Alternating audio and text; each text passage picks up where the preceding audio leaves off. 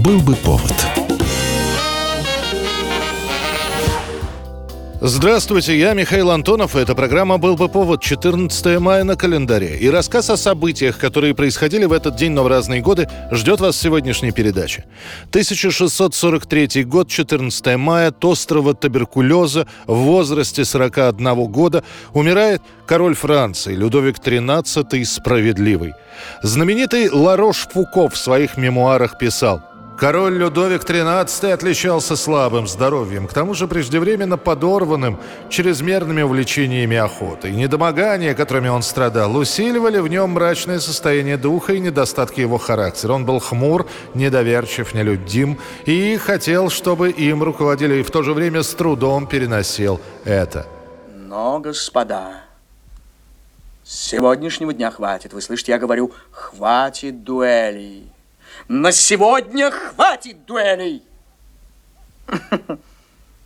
Я могу и впредь, надеюсь, рассчитывать на вашу преданность. Брак с Анной Австрийской у Людовика XIII произойдет в 1615 году. Молодому королю всего 14 лет, но отношения Людовика с супругой не складываются. Он предпочитает проводить время в обществе своих миньонов Люиня и Сен-Мара, в которых молва видела любовников короля. Лишь в конце 1630-х годов отношения между Людовиком и Анной наладятся и появятся их двое сыновей, будущий Людовик XIV и Филипп I Орлеанский. Ну а в историю король войдет как гонитель гугенотов, человек, который зависел от воли того же кардинала Ришелье, король, при котором началась затяжная 13-летняя война. 1900 год, 14 мая. Впервые в Олимпийских играх принимают участие женщины. Движение суфражисток, отстаивающих права прекрасного пола, принесло свои результаты. И уже на возобновленной Олимпиаде, на вторых играх Участие как спортсмены принимают и женщины. Игры проводят во Франции, где в этот же момент проходит Всемирная Парижская выставка. Именно поэтому народа на этом спортивном мероприятии в несколько раз больше, чем на первой Олимпиаде в Греции. Правда, директор выставки Альфред Пикард считал спорт бесполезным и абсурдным занятием и поначалу был абсолютно против проведения игр, однако после некоторых уговоров он все-таки согласился. Из 997 олимпийцев, приехавших на эти соревнования, соревнования 22 женщины. Сконцентрировать все состязания в Париже не было возможности, поэтому вторая Олимпиада несколько географически разбросана. Легкоатлеты соревнуются в Булонском лесу, парусники в Гавре, а стрелки вообще переезжают с места на место. Доподлинно так и не удается установить, какие виды спорта входят в Олимпийскую программу. Некоторые соревнования организовывал Международный Олимпийский комитет, а некоторые были отдельными состязаниями событиями Парижской выставки и к играм не имели никакого отношения. Ну а первой женщиной, награжденной на Олимпиаде, стала 30-летняя Шарлотта Купер, которая завоевала медаль в теннисе. Правда, в этот же день состоялось награждение еще одной участницы Элен де Пуртале, которая в составе швейцарской команды выиграла соревнования по парусному спорту. 1955 год, 14 мая. В пику Североатлантическому альянсу НАТО создается новая коалиция стран. СССР, Албания, Болгария, Венгрия, ГДР, Польша, Румыния, Чехословакия подписывают в Варшаве договор о дружбе, сотрудничестве и взаимной помощи. Появляется новый термин «страны Варшавского договора». Отсюда, из столицы Польской Народной Республики, со встречи высших партийных и государственных деятелей стран Варшавского договора прозвучали уверенные и авторитетные слова о неизменности ленинской политики мира, проводимой Союзом социалистических стран, о жизненной необходимости Варшавского договора для укрепления мира и безопасности народов. Согласно документу, договор заключается в интересах поддержания мира в Европе в соответствии с уставом ООН на основе суверенитета государств и невмешательства в их внутренние дела.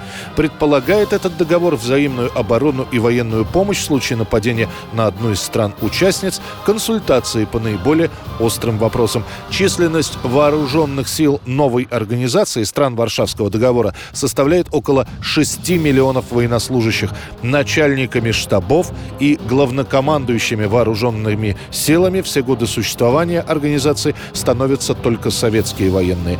Конев, Гречка, Якубовский и другие. Уже через несколько лет и снова соревнуясь со странами, входящими в НАТО, страны Варшавского договора начинают проводить совместные учения, которые со временем станут регулярными. 1975 год, 14 мая. Впервые в футбольной истории советская команда становится обладателем европейского клубного трофея. «Динамо Киев», обыграв венгерский Ференцвареш, получает Кубок Кубков. Кто бы мог предположить год назад, лишь год назад, что советская команда завоюет столько почетных призов. Радио, телетайпы, телефоны разносят футбольные новости из Киева. Под руководством Валерия Лобановского киевляне в 1975 году очень уверенно расправляются с соперниками по турнирной таблице. Сначала ЦСКА «София», после обыгрывается немецкий «Айнтрахт», далее под раздачу попадает турецкий «Бурсаспор», далее в двух матчах побеждаются голландцы из ПСВ. И вот финал в швейцарском Базеле.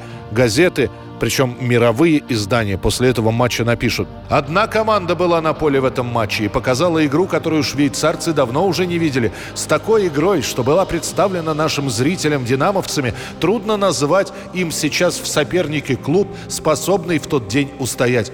Два мяча забьет в этой игре Владимир Аниченко, который сразу после этой игры получит звание заслуженного мастера спорта. Ну а финальную точку во встрече поставит Олег Блохин. 3-0. Уверенная победа.